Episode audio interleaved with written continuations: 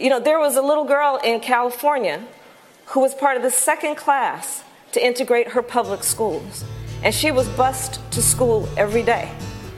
And that little girl was me. And that little girl is now running for vice president. Cool. Well, I don't know why I came here tonight. That's why. I got the feeling that something and it isn't. I'm so scared in case I fall off my chair. And I'm wondering how I'll get down the stairs. Clowns to the left of me, jokers to the right. Here I am, stuck in the middle with you. Here I am. Yes, I'm stuck in the middle. From Pacifica Radio in Los Angeles, this is the Bradcast, as heard on KPFK 90.7 FM in LA. Also in California in Red Bluff and Redding on KFOI, Round Mountains, KKRN, and Eureka's KGOE. In Oregon on the Central Coast on KYAQ, Cottage Grove's KSO, and Eugene's KEPW. In Lancaster, Pennsylvania on WLRI, Maui, Hawaii's KAKU. In Columbus, Ohio on WGRN, Palenville, New York's WLPP.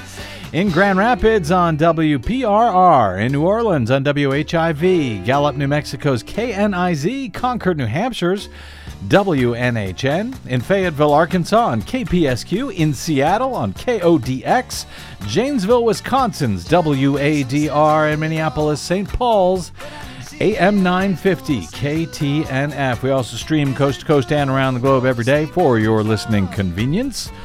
On the internets, on the Progressive Voices channel, Netroots Radio, Radio for Humans, FYI Nation, NicoleSandler.com, Radio Free Brooklyn, Workforce Rising, Deprogrammed Radio, and Detour Talk, amongst others, blanketing planet Earth five days a week. I'm Brad Friedman, your friendly investigative blogger, journalist, troublemaker, muckraker, and all around swell fellow, says me from BradBlog.com. Thank you very much for joining us today. Well, Desi Doyen, it is usually Donald Trump who screws up our show at the last second Yes, yes, that's true. with some crazy announcement that forces us to completely reconfigure the entire show at the last minute. But today, for a pleasant change, I guess.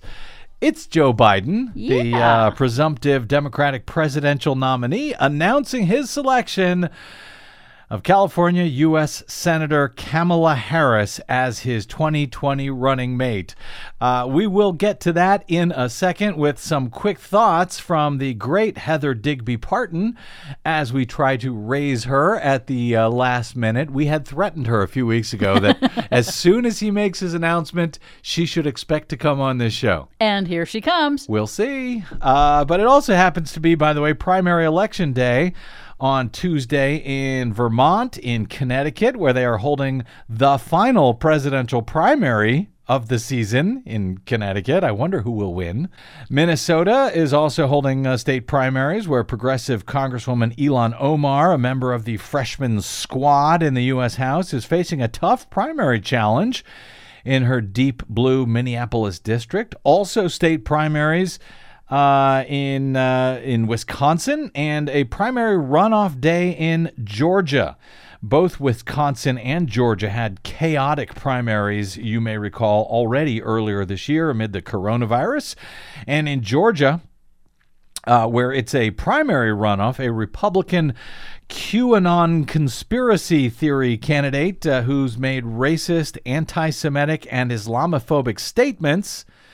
And by the way, targeted uh, Ilhan Omar, a Muslim, over her religion, saying that members of Congress should not be allowed to be sworn in on the Quran.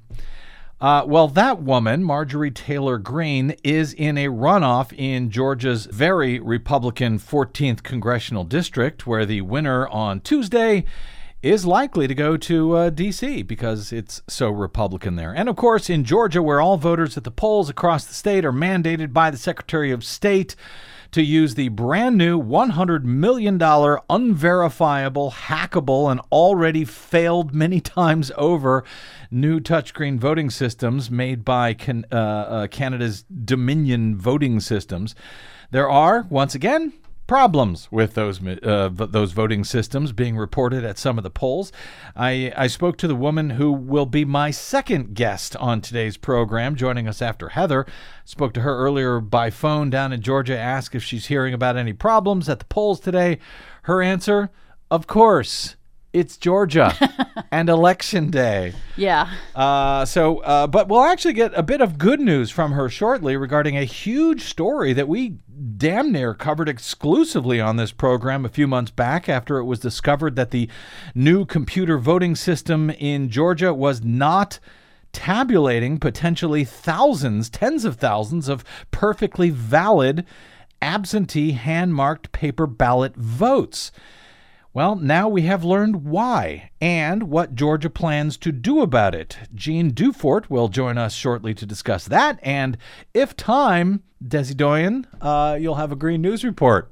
Well, If let's time, see. We'll see how that There's goes. too much today. Uh, but first, our new top story today. Within the past hour, Joe Biden named California Senator Kamala Harris as his running mate on Tuesday, making history by selecting the first black woman and first South Asian American woman to compete on a major party's presidential ticket, acknowledging the vital role black voters will play in his bid to defeat President Donald Trump. In choosing Harris, AP notes, Biden is embracing a former rival from the Democratic Party who is familiar with the unique rigor of a national campaign, having run against him earlier this year for the nomination.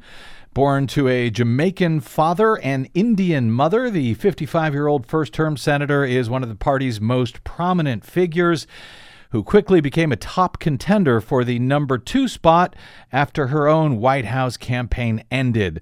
She was elected California's Attorney General, first in 2010, the first woman and black person to hold the job and focused on issues including the foreclosure crisis, for which she has come under some criticism from progressives for failing to prosecute then banker, now Trump's Treasury Secretary Steven Mnuchin, for foreclosure fraud. On the other hand, she also declined to defend the state's Proposition 8, which had banned same sex marriage and was later overturned by the U.S. Supreme Court. Harris launched her presidential campaign in early 2019 with the slogan Kamala Harris for the People, referencing her courtroom work. She was one of the highest profile contenders in what was then a very crowded Democratic primary field, and she attracted some 20,000 people to her first campaign rally in Oakland before eventually fading in the race.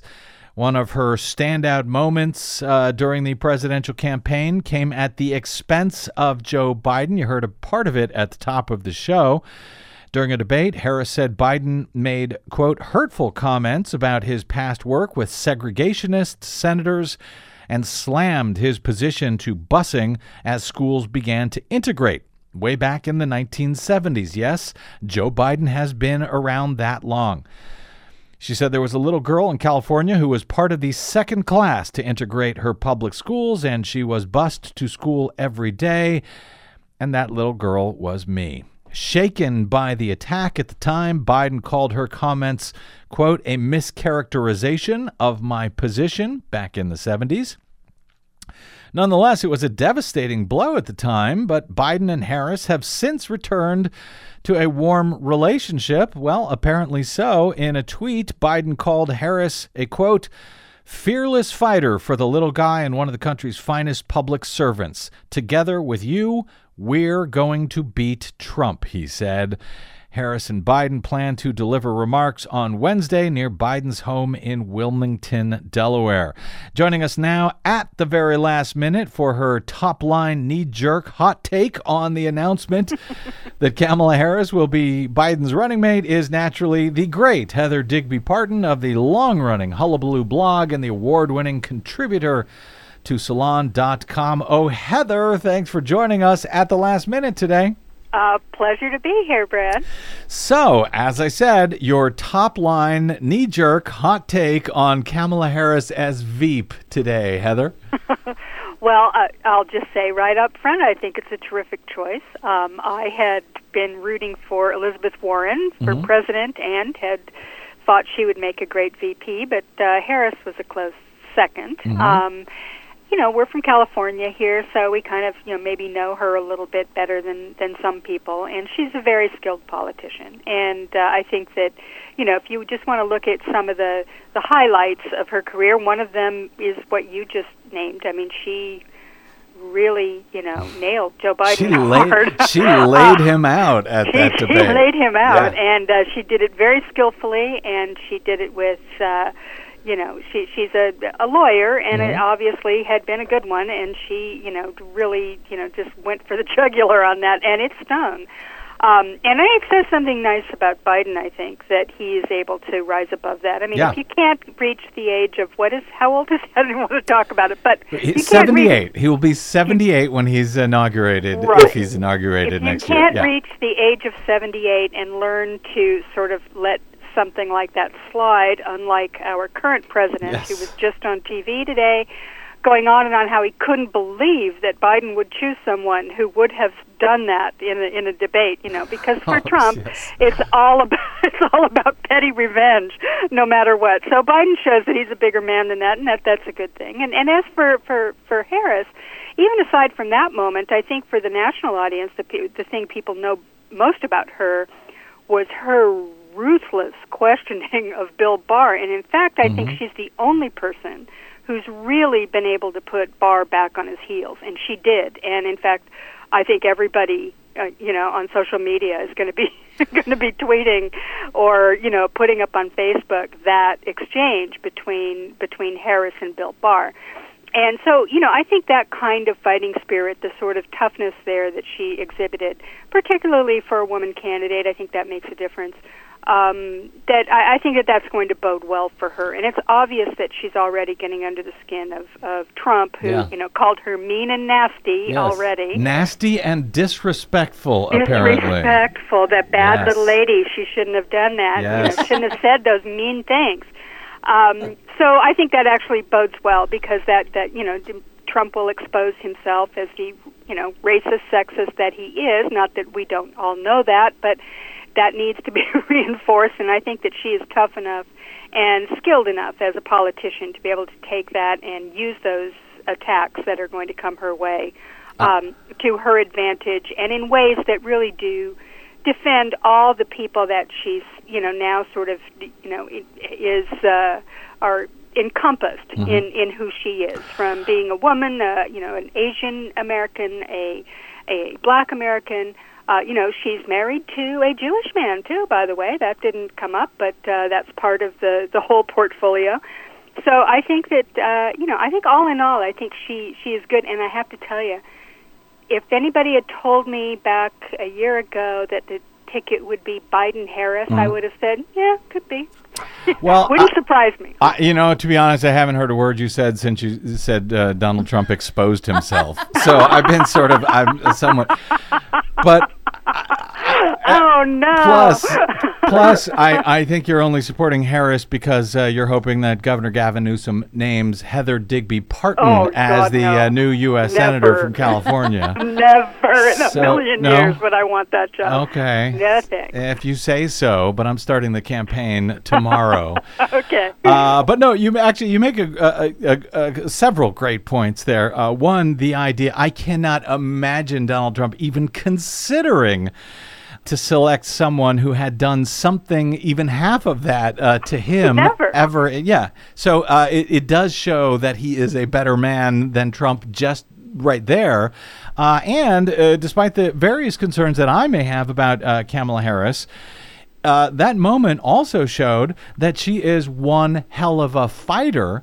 And she has shown that, as you said, uh, as well. She's been among the best in these uh, various Senate hearings over the past uh, several years. Uh, among the best questioners, I think both of them bode well for her uh, campaign skills. In any event, in the in the days ahead. Oh, I think so too. And uh, okay, let me just throw out this idea. I just had it and I have not thought it through. I know. Hot but take. you know, Yeah. I just between us Yeah. and all the people who are listening. Yeah.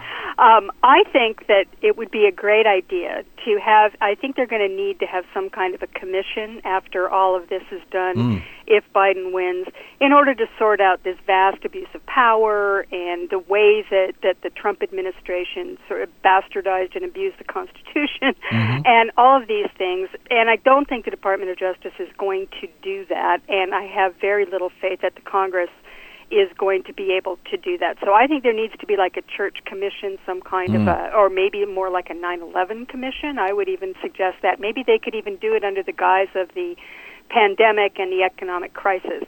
Put Kamala Harris in charge of that.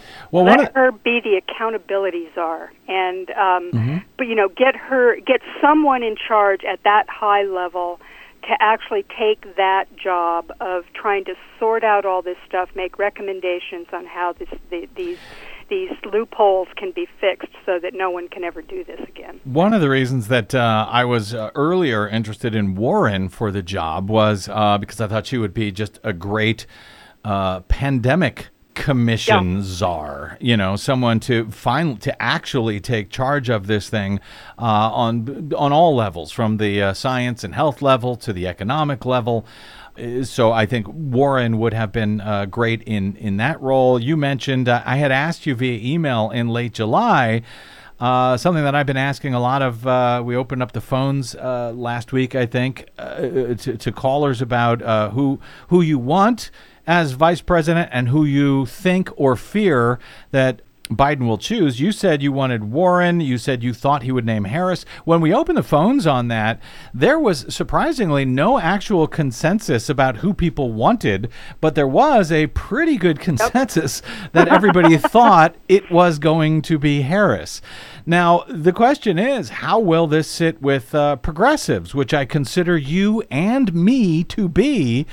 Uh, but there are some, you know, really rabid i don't know if that's a good word uh, but some you know some some very forceful progressives out there who still think that you know bernie was robbed uh, th- somehow this year and that uh, kamala harris is not nearly progressive enough to balance the the ticket with the otherwise moderate joe biden Well, I think I think there will be people who will continue to believe that and will be, you know, continue to be unhappy.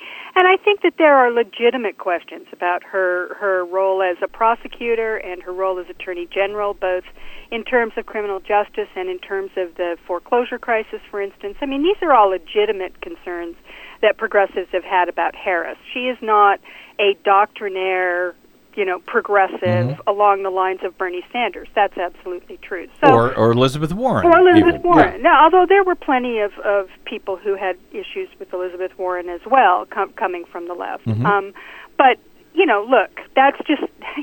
I, I think if there's one year where we can expect that the Democratic Party is willing to put, and I mean all of them, including the left, will put aside their differences in, in terms of who they're going to vote for. And then, as soon as Joe Biden becomes president, if he does, and Kamala Harris becomes vice president, we're going to fight tooth and nail for the things that we care about. And, you know, that's probably not going to be pretty in a lot of ways, but that's how Democrats do it. They're not going to fall in lockstep like the Republicans mm-hmm. acting like a bunch of potted plants uh, to everything that Donald Trump did. I mean, that's not the Democratic Party, and nor should it be. And I think progressives are going to be fighting for what they believe in, and all of that is actually the way it's supposed to work. You know, I mean, this is, and you know, What? hopefully it. I know. Remember people that dis- when people disagreeing but not wanting to murder each other because they see things a little bit different. Uh, I don't. I don't know what. sabotage the country if they can't get their way. I mean, this this just isn't really.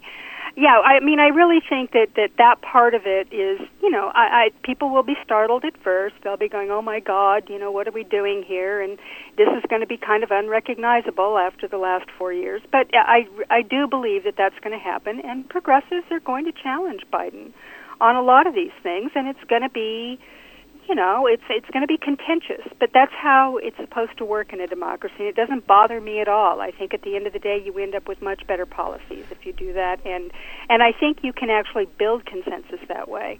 You know, we, we don't we mm-hmm. don't we're not supposed to be a dictatorship where you just have this cult leader at the top issuing incoherent orders and everybody just well, okay, you know, follows him. I mean, that's I don't I don't recognize that. So I think it I think it's a good thing, and I think it'll be fine. And I think that Harris is going to be a popular candidate in the end because you know she's like I said, she's a skilled politician she's a very has a very appealing personality in many ways. Very, you know, kind of a Mm-hmm. joyous affect to her. Very upbeat and vibrant, and I think that that's uh, that's something that people are yearning for after watching the Orange Julius Caesar and his ugly temper tantrums for the last for the last four years. So. You know, I think it's, I think it's going to be fine. All right. All right, uh, Heather Digby Parton, we got to uh, unfortunately cut you short, but I suspect No, we will fine. be uh, talking more about this as things move forward because I got another guest I have to get to. Heather Digby Parton, of course, you can find her as ever at salon.com and digbysblog.net. You can and should find her on the Twitters as well, where she uh, tweets as Digby56. We got a lot to talk about in the uh, weeks and months ahead, Heather, so we'll be calling you. Thanks so much for joining us at the last second. My pleasure. Thanks for having me. Talk soon. Okay, let's take a quick break. And uh, of course, uh, Joe Biden and Kamala Harris are not going to have much of a chance if we don't have a fair election, Desi Doyen. Good point. So, when it comes to fair elections, the first place I think of is Georgia. Quick break, and we're back uh, with uh, the Peach State, which is holding elections even as I speak. That's straight ahead on the Bradcast. I'm Brad Friedman.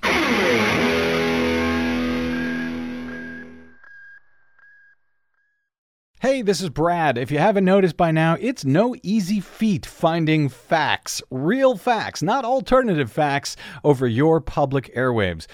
We try to bring you real facts, truth, and clarity without fear or favor each and every day on the Bradcast. But we need your help to do it, and that help is needed more now than ever. Please stop by bradblog.com slash donate today. That's bradblog.com slash donate, and thanks. Georgia, Georgia, the whole day through. The whole day through, the whole week through, the whole month through, the whole year through. Just Welcome back. To the Bradcast. Brad Friedman from BradBlog.com. Well, as noted at the top of the show before today's big breaking news, uh, Tuesday was primary and or primary runoff election day in five states, specifically Vermont, Connecticut, Minnesota, Wisconsin, and yes, Georgia. We will have any noteworthy results to report if they are available on our next broadcast. But in Georgia, we've got a bit of news already today.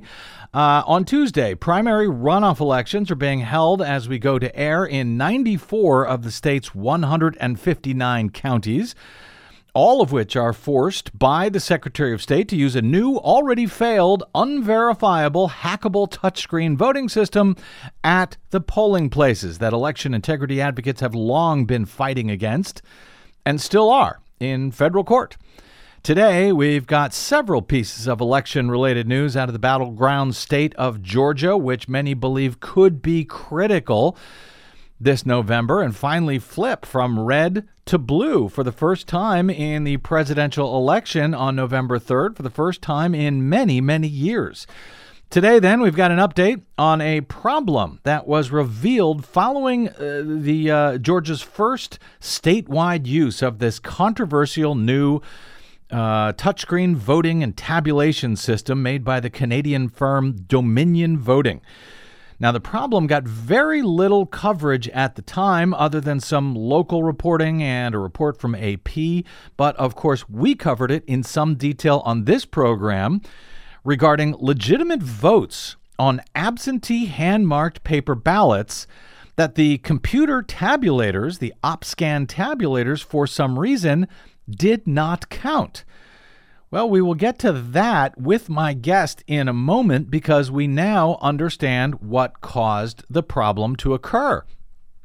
We'll also we also have some news uh, today from the State Board of Elections, which met on Monday concerning some new processes for absentee vote by mail voting in the uh, general election. And because it's Georgia, Already some problem reports from the polls in Tuesday's ongoing runoffs. Naturally. So let's start there. On uh, Monday, Bibb County, Georgia election officer Thomas Gillen said he expected a smoother uh, voting process on Tuesday than for the June 9 primary election when consolidation of polling places during the pandemic and major problems with the state's new voting systems and electronic poll books resulted in hours long lines for voters in largely Democratic leaning portions of the state. Bibb County is a Democratic leaning county.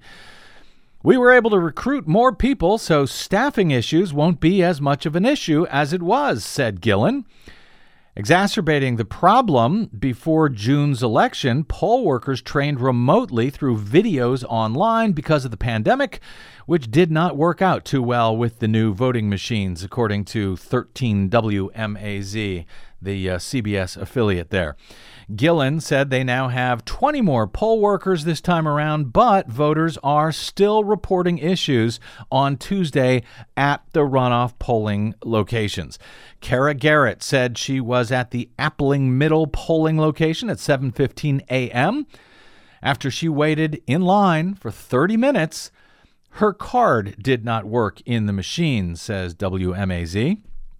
The system that Republican Secretary of State Brad Raffens, Raffensperger forced on counties in Georgia requires a computer electronic poll book to check voters in and to create a voter access card for them. Then that computer access card must be put into the touchscreen voting computer, which, if all goes well, then finally prints out a, uh, a printed version of the voter's ballot either correctly or incorrectly, who knows. Most voters don't bother or aren't able to check closely. And then that computer printed paper ballot is run through another computer at the polling place, which optically scans it to tabulate precinct results, and those results are later combined at county headquarters by, yes, another computer to produce the final results for the county. But if any of those computers has a problem along the way, the entire system sort of melts down. That was the case at the Appling Middle polling location on Tuesday. Uh, voter Kara Garrett reported that her voter access card did not work in the voting machine and that nearly 15 people, when she was there, all had the same problem. Garrett says poll workers told folks to try their cards on a different machine, try it on all of the machines at the polling place. Well, most people continued to get an error message when they did. Several people left or filled out emergency paper ballots, she said. Voters said the location had around 10 different voting machines and none were reading the cards. Though later in the day, when visited by a journalist, apparently that problem had finally been resolved. How? We don't yet know. Did the same problem with the exact same machines occur elsewhere in the county or in the state? We don't yet know that either. As I always remind listeners, problems on election day often do not come to light until days or weeks later in many cases. So, yes, we will keep our eyes out for problems on Tuesday in Georgia and all of the other states that are voting on the same day as the primary season begins to wind down. Also in Georgia on Monday, the State Board of Elections met to uh, set some new procedures for the November 3rd general election. According to the Atlanta Journal Constitution, Georgia voters will soon be able to go online to order absentee ballots for the November presidential election, according to a rule that the state election board approved on Monday. The board unanimously voted to create the absentee ballot application website, which is planned to go live by the end of this month. And not a moment too soon, I might add. Voting from home, uh, according to the AJC, became very popular in Georgia's June primary when nearly half of voters cast absentee ballots. The trend continued in advance of Tuesday's runoffs, with 60% of early voters submitting absentee ballots through Sunday. The online absentee ballot application process, this new process, may help avoid some of the problems that was seen during Georgia's primary in June when some voters who mailed absentee ballot request forms never received their ballots. Through the website, now, election officials uh, say they are less likely to overlook paper or email applications Uh, now, that sounds like that, uh, and in fact is good news. But because it's Georgia, well, there's always a big but.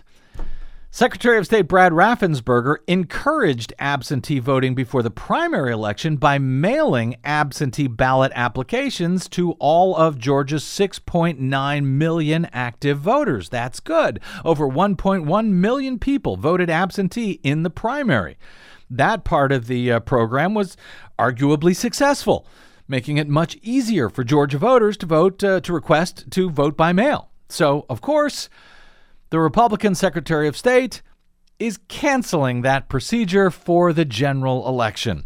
Citing the program's cost, Raffensperger has said he won't conduct a similar mass mailing of absentee ballot request forms for the general election, replacing that program now with the upcoming website. So, I guess if you're lucky enough to have online uh, access, Maybe you'll be able to apply for an absentee ballot. If not, oh well. State Election Board member David Worley supported the website but said Raffensperger should still mail absentee ballot applications as well. He said, as long as we have the pandemic and the outbreak that is continuing in this state, we're going to face some very serious problems in November with conducting the election. The secretary was very correct, he said, in mailing out absentee ballot applications to every Georgian prior to the primary election. That will only become clearer as we get closer to the November general election, how necessary that is.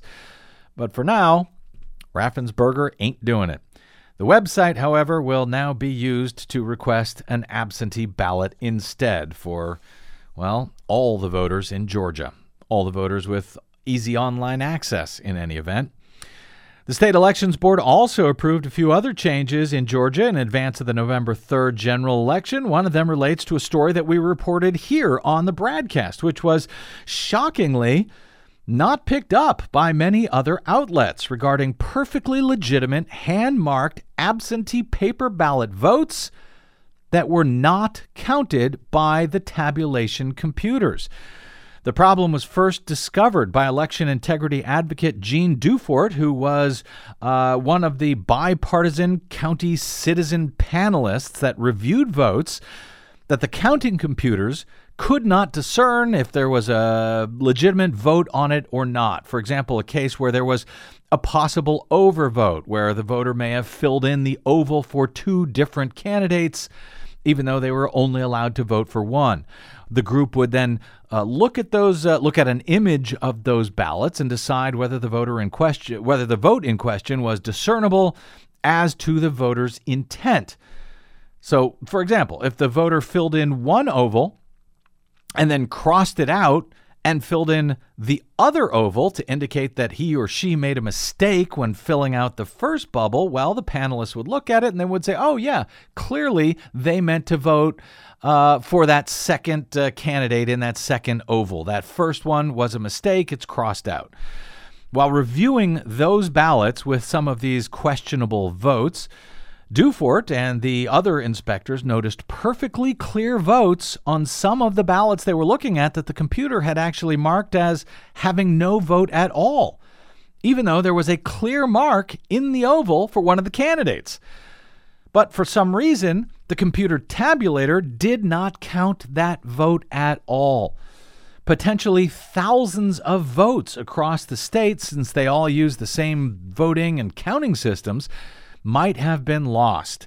And county election officials challenged whether those votes that had to be examined by hand, all of the ballots would have had to been examined by hand to make sure that votes were not missed by the counting computers. County officials challenged whether any of them should be, uh, any of these uh, discovered lost votes should be counted in the final results at all.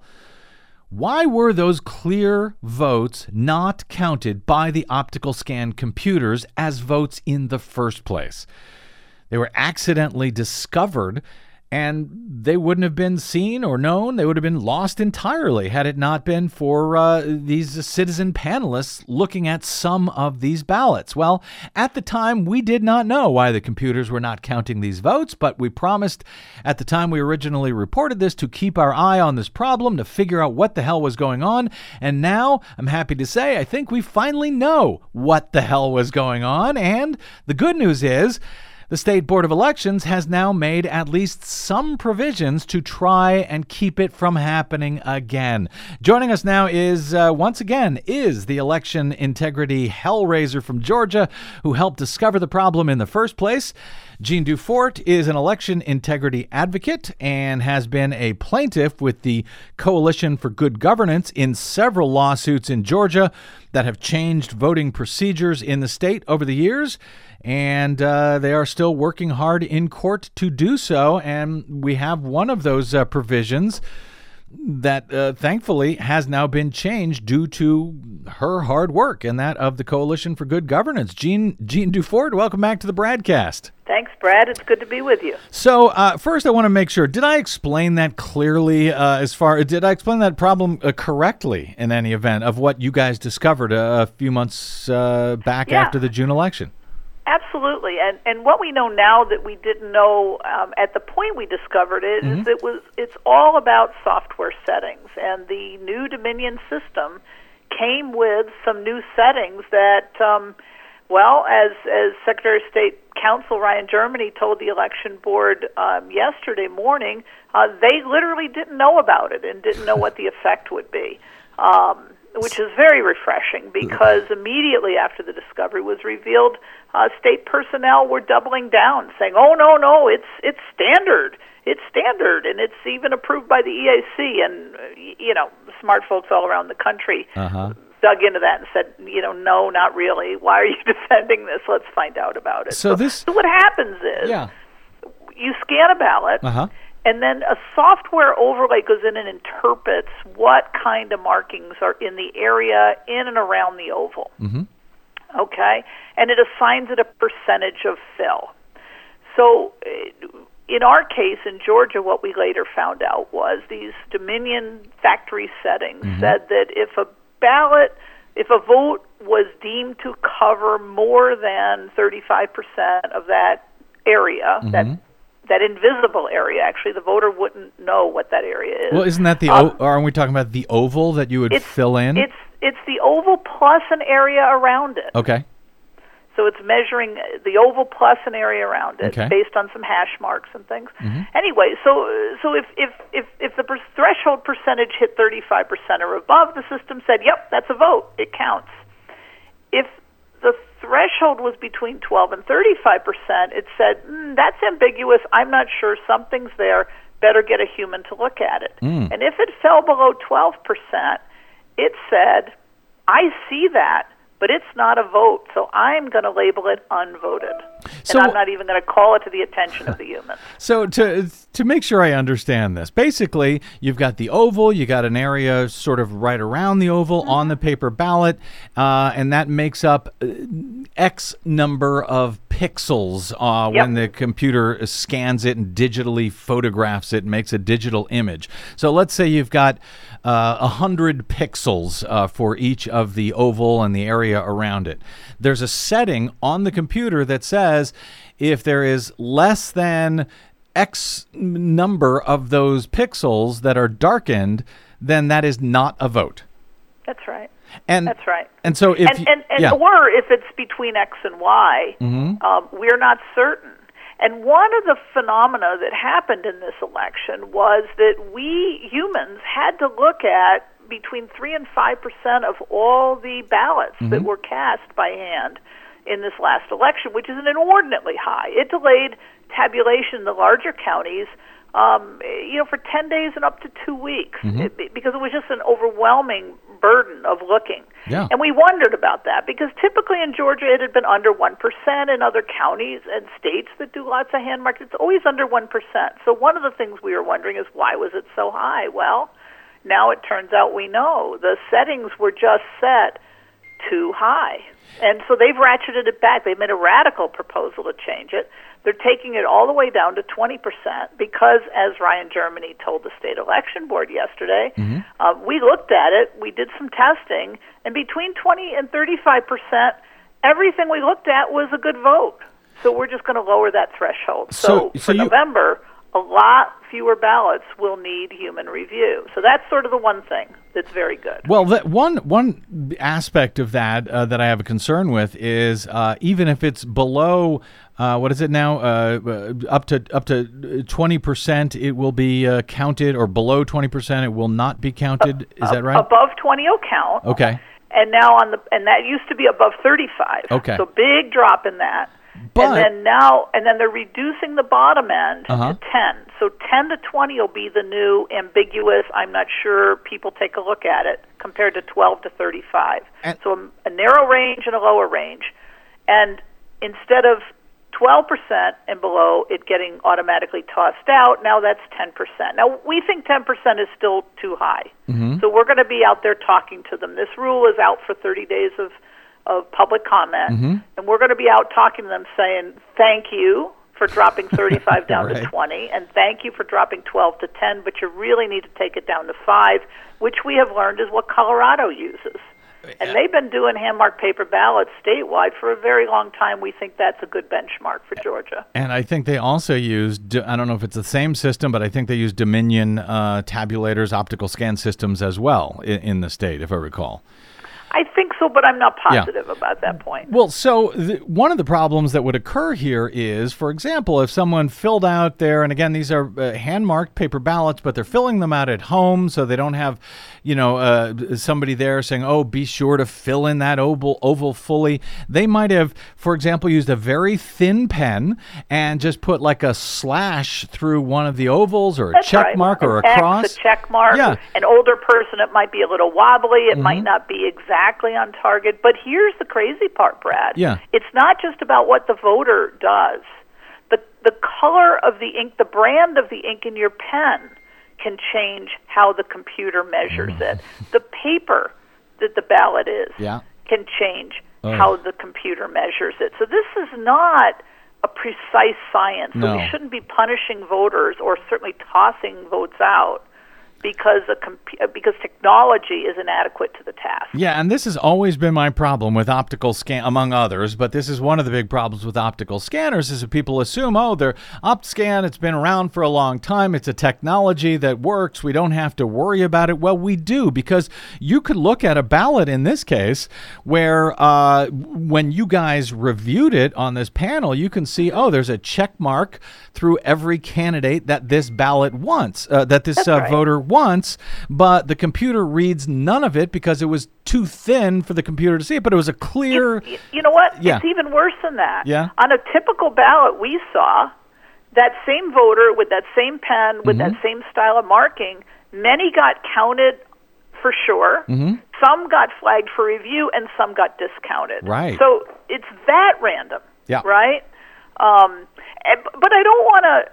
You know, I don't want to toss the baby out with the bathwater, right? The, the the scanning technology is a super useful tool to speed up processing. Computers count really well.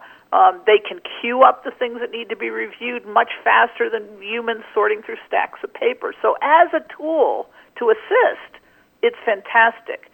As a tool to throw away votes, it's not acceptable. as a tool to throw away votes either accidentally or on purpose. And Right. unfortunately, the only way you can know, you know, for example, uh, you were lucky enough to see some of these votes that should have been votes, but were not were were marked as no vote by the computer, only because you were reviewing some of the other votes that were marked as questionable by the computer. But there could have been right. thousands of votes. How do you know? Did were uh, after the June election, did folks go back by hand through all of the other ballots to make sure that the ballots that you know you weren't shown also didn't have uh, votes on them?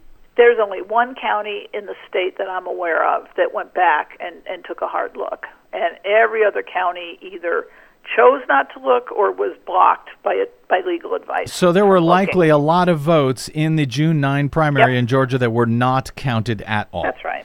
That's right. And even if they lower the threshold of what counts as a vote or not uh, this November, uh, are you confident that it is? I mean, are, are we going to be have a whole bunch of lost votes in this crucial battleground state of Georgia uh, in the presidential confident, election? Brad. I'm confident, Brad, that if they take it down very low, below Mm-hmm. 5 percent, maybe 2 percent, that's going to kick all of those uh, lower weight values into human review. And I have confidence in the people to be able to look at that and make good decisions about about the ballots. So, so I would say I'm happy that the top line came down to 20. More Mm-hmm. votes are going to be automatically counted, and I think we just need to work on that bottom threshold, Which is now at ten percent. Which is at 10, which is too high. Now, is this uh, new setting being used in Tuesday's runoff elections in Georgia, No. or only for November? Only for November. So we're going to lose a lot of votes in the runoff as well.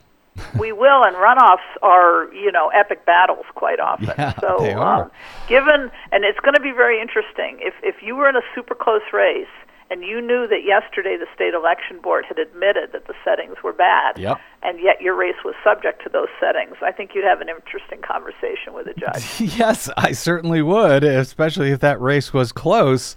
Yep. And also, frankly, I might have an interesting conversation with the judge just to know that there is a setting at all that could be changed without, you know, people actually knowing that. that I mean, you can really uh, knock out a whole bunch of votes by just tweaking that uh, setting just a, a few percentage points. Well, that is certainly our concern. Yep. It, and, and, and, and up until yesterday, there were there was a lot of buzz about what might happen um, and talk between counties and the state. And uh, one of the original proposals was allowing counties to fix their own settings, and that was a recipe for just absolute disaster. Oh man, well, So we're we're, we're kind of happy where it landed. Yeah. Um, we feel like um, you know I hate to call it a complete capitulation, but it was close to that.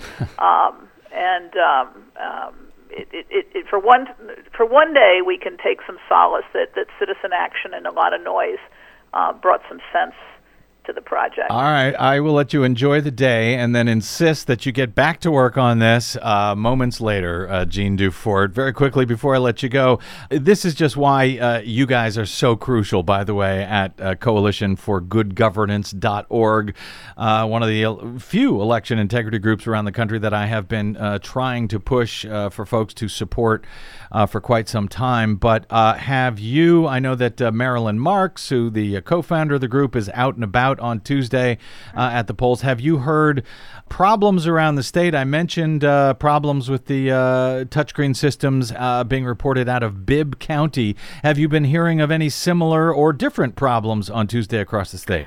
Yeah, Floyd County a judge has said all their precincts are going to stay open two extra hours. They had all kinds of startup problems, and they've got a very titanic uh, runoff uh, for a Republican congressional seat uh, between a QAnon candidate and a retired neurosurgeon. So that's that's going to be kind of an interesting thing up there.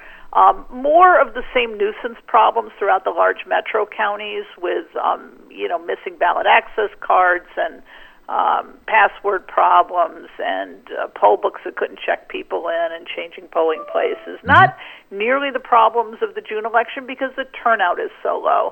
Um, but it's it's disturbing um, that so many counties failed to. Um, um, you know, just failed to learn from June and get get more ready to be able to. We we would want a seamless election, right, this time, and, and we're not there yet. No, we're not there yet, and I am quite trepidatious about what could happen in Georgia uh, uh, in November. But I'm trepidatious about what could happen in all 50 states in November at this point. Uh, Jeanne Dufort, thank you so much for your important and good work and uh, for the update today. Uh, hope, hope, hopefully, we'll continue to talk to you about it as uh, as the uh, regulation is tweaked along with that setting. You can find Jeanne on the Twitters at Dufort underscore Jeanne. And of course, you can find the Coalition for Good Governance at coalitionforgoodgovernance.org. Jeanne, thank you. We'll talk to you soon, I suspect. Thank you. Thanks for the shout out. You bet. Okay, Desi, looks like we made it. We have time Yeah. for your Green News Report. Yay! That's coming up next on the broadcast. I'm Brad Friedman. Don't touch that dial.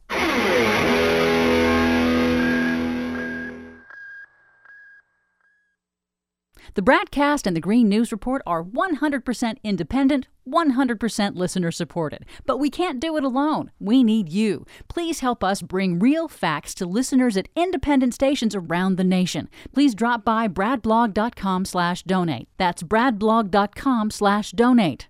And thanks.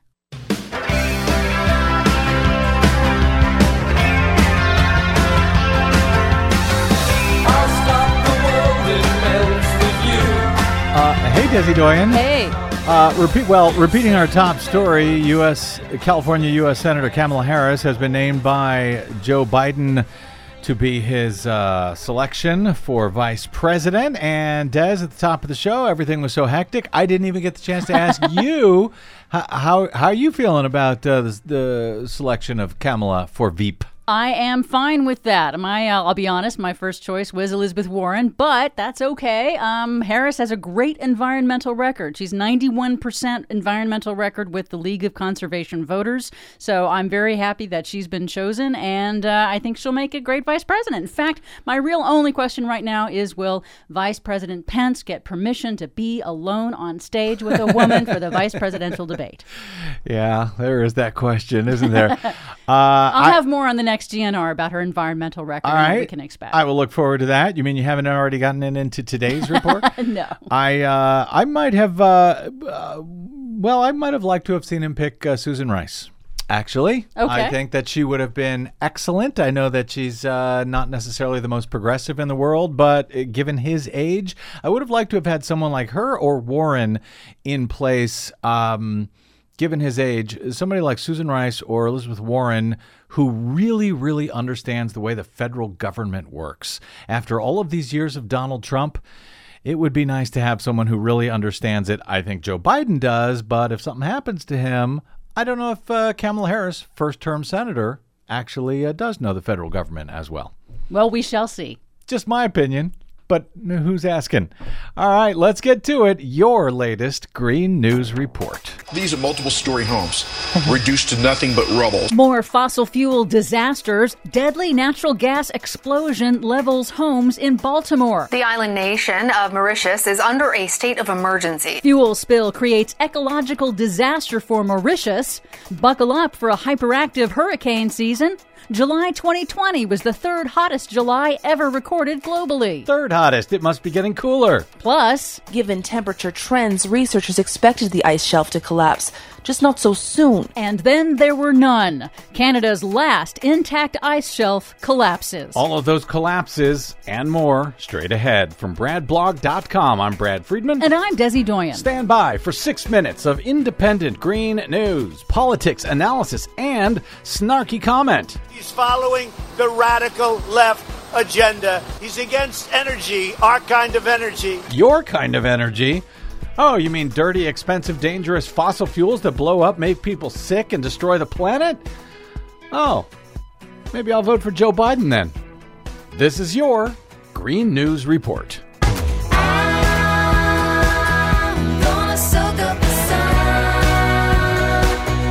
Okay, Desi Doyen, I guess Donald Trump has a certain special kind of energy that is only for Republicans?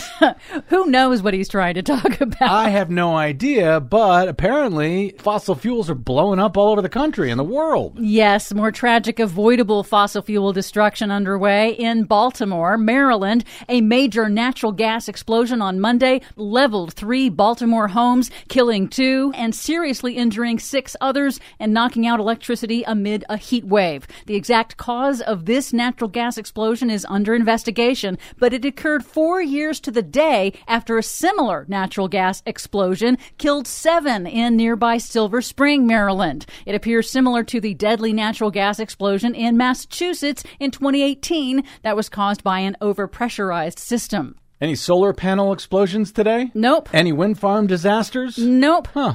Another fossil fuel disaster is unfolding for the Indian Ocean island nation of Mauritius. A cargo ship that ran aground two weeks ago has begun breaking apart. Hmm. More than 1,000 tons of diesel fuel have already leaked from the ship, causing ecological damage to the pristine, protected marine parks, beaches, and fishing grounds that form the backbone of the country's tourism based economy and its food supply. Oh, well, so much for that tourism based economy, I guess. The Mauritius government was slow to respond, and now residents are creating homemade oil spill barriers out of sacks stuffed with leaves. Mm. Meanwhile, after a record start to the 2020 Atlantic hurricane season, NOAA has updated its forecast, warning of, quote, an extremely active season still to come. Of course. NOAA predicts as many as 25 total named storms, pushing named storms into the Greek alphabet, and that includes three to six major hurricanes fueled by unusually warm oceans. That's only happened once before in 2005, the year of Hurricane Katrina. Well, it's 2020. I would expect no less, except for maybe a couple of Sharknadoes to go with it. Landfalling U.S. hurricanes bring regional flooding and tornadoes deep inland and would do this on top of the coronavirus pandemic. CBS News meteorologist Jeff Berardelli warns that the bulk of hurricane season doesn't normally hit until September and October. We're actually in an inactive couple of week pattern right now. What that means for everyone watching right now is get ready because after that cyclical pattern is over and we get back into an active phase, they're going to come fast, they're going to come furious, and we need to be ready for that. We are at the ninth named storm already. Usually that does not happen until mid October. Yeah. In other news, July 2020 was the third hottest July ever recorded globally. That's according to the European Union's climate monitoring service Copernicus. Only July 2019 and 2016 were warmer, and that means that the three hottest Julys all occurred within the last five years. NOAA and NASA are expected to announce similar findings in coming weeks. 2020 is forecast to be one of the top two hottest years ever recorded and has brought scorching heat records to both the Arctic and the Antarctic.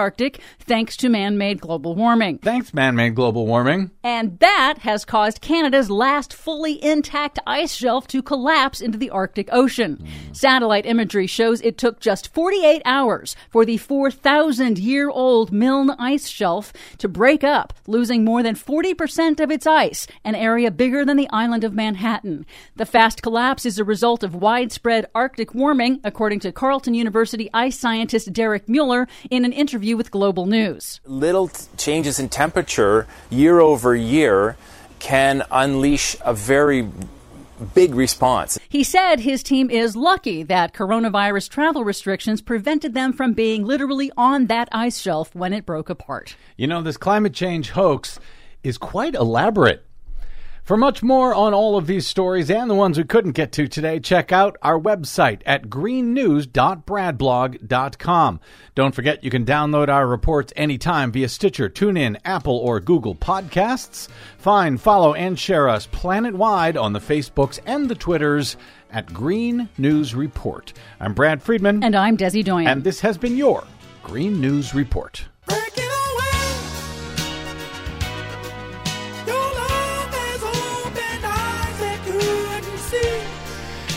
Some cool jazz with your global warming there.